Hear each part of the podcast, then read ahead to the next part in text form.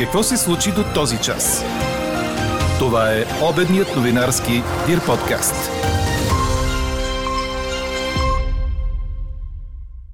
Откриха мъртво бебе в найлонов плик в столичния квартал Овча Купел. До няколко дни махат металните решетки от входните врати на парламента. Юношите ни по футбол отпаднаха от Евро 2022. 3400 лева пенсия мотивира ли ви да се осигурявате на по-висок доход? Това ви питаме днес. Можете да ни пишете на подкаст Нюс Маймунка Дирбеге.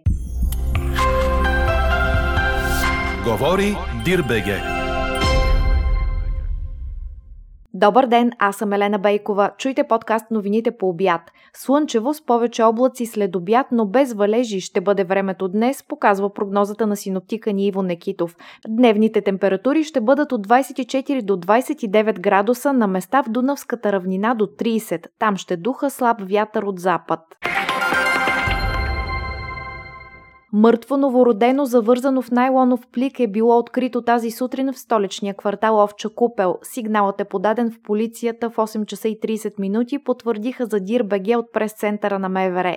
Бебето е намерено в района на булевард Монтевидео. На място има екипи на полицията, които извършват оглед. По информация на 24 часа се издирват родителите на детето. Все още не е ясно дали е било мъртво преди да бъде сложено в плика или се е задушило при завързването на найлона. Предполага се, че бебето е на хора от бежанския лагер или ромската махала в Овча купел. През лятото българинът ще консумира плодове и зеленчуци на поносими цени. Това прогнозира председателят на Държавната комисия за стоковите борси и тържищата Владимир Иванов в интервю за Българското национално радио. По думите му, когато се види равновесие на пазара на енергийните ресурси, ще настъпи спокойствие на пазара на храните. Данните към 19 май за цените на едро сочат намаление при доматите и ягодите с 1 лев. При краставиците има намаление, а при ябълките 20 10 стотинки ръст. При млечните продукти има устойчив ръст в цените. При 40 основни хранителни продукта има разлика в цената от 24,5% спрямо миналата година, коментира Владимир Иванов. И допълни, че след отоплителния сезон в оранжериите вече има стабилизиране и доста масово предлагане на българска стока, особено на пресни зеленчуци. Какво още очакваме да се случи днес? До дни металните решетки, сложени на вратите на парламента, ще бъдат премахнати, съобщи BTV. Така и не стана ясно защо са сложени, като се разбра единствено, че са по искане на Националната служба за охрана. Както Дир Беге ви съобщи вчера, монтажът е бил направен през почивните дни на миналата седмица. В началото на днешното заседание на парламента Десислава Атанасова от ГЕРБ СДС прочете декларация от името на групата, в която постави следните въпроси кой защо е поставил решетките, кой защо го е наредил, кой ще плати монтажа и демонтажа им, както и санкцията по административния акт, наложен от Министерството на културата. По вариант едно от два възможни писаха днес зрелостниците на втория задължителен държавен зрелостен изпит по профилиращ предмет. Той беше изтеглен тази сутрин в присъствието на експерти и журналисти в образователното министерство. За матурата по профилиращ предмет има 18 учебни предмета, но изпитите са 27, защото са включени всичките нива на изучаване на чужди езици. По традиция най-желан е английският език, следван от биология и здравно образование и география и економика економика. За първи път имаше възможност да се държи втори задължителен изпит и по предметите информатика, информационни технологии, предприемачество и музика, както и по изобразително изкуство, но само ако са изучавани като профилиращи. Около 1700 украински бойци са се предали в стоманодобивния завод Азов Стал в Мариупол, показват данни на Британското министерство на отбраната, цитирани от БНР. Позовавайки се на разузнаването, от министерството съобщават за броя на предалите се украински бойци, но не е известен броят на тези, които са останали. През нощта е било разпространено 18-секундно видео от един от украинските командващи на бригадата Азов, в което се казва, че той още е в завода заедно с други командири командири. От Министерството на отбраната посочват, че е много вероятно при положение, че Русия установи пълен контрол над Мариупол, войските оттам да бъдат придвижени за действия в Донбас.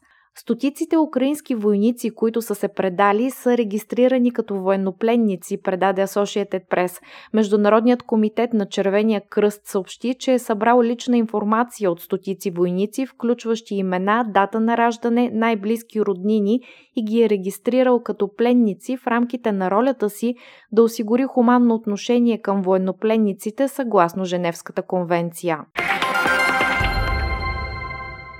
Очаква се в следобедните часове да бъде обявен съставът на новото френско правителство, предаде агенция Франс Прес, като се позова на Елисейския дворец. Първото заседание на кабинета е насрочено за понеделник. На 16 май френският президент Емануел Макрон назначи Елизабет Борн, досегашен министр на труда, за министър-председател на страната.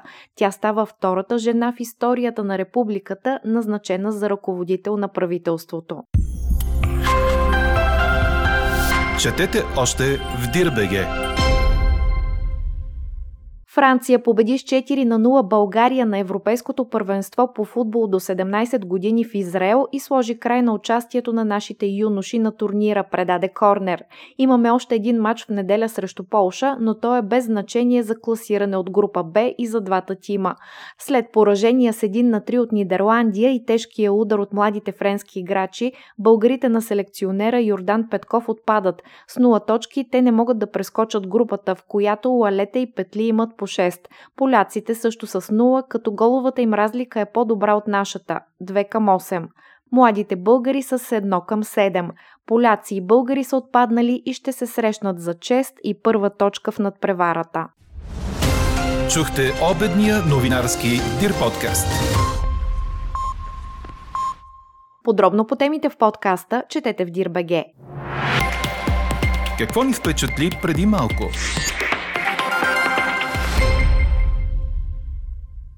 Частният хрватски остров Мали Космъч в Адриатическата Сплитско-Далматинска област се продава за 700 000 евро, като според Агенцията за недвижими имоти цената му може да достигне до милион евро, съобщава загребската телевизия N1.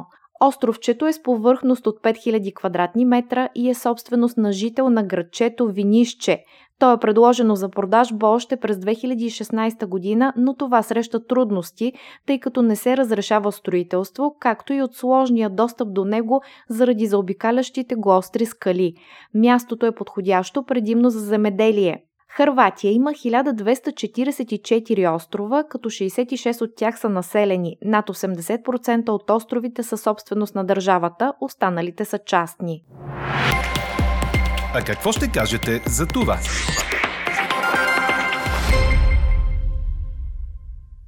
От 1 юли всички пенсии ще се вдигнат с 10%. Освен това в размера им завинаги ще влязат COVID добавката от 60 лева и компенсиращата добавка за над 1 милион души, която е различна за всеки и варира от една стотинка до 60 лева. За този вариант се споразумя управляващата коалиция във вторник, пише 24 часа. Минималната пенсия ще стане 467 лева, а максималната ще е 2000 лева. През октомври ще има ново увеличение.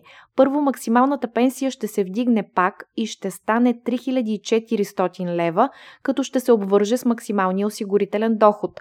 По този начин едва 1000 от най-богатите пенсионери ще останат ограничени от тавана. Залага се и втора стъпка – преизчисляване на пенсиите по швейцарското правило. Ще се направят индивидуални изчисления за всички пенсии, за да се видят изкривяванията след 2008 година, а целта е да се изчистят неравенствата между стари и нови пенсионери. А ние днес ви питаме – 3400 лева пенсия мотивира ли ви да се осигурявате на по-висок доход? Гласувайте и коментирайте по темата в страницата на подкаста. Експертен коментар очаквайте във вечерния новинарски подкаст точно в 18 часа.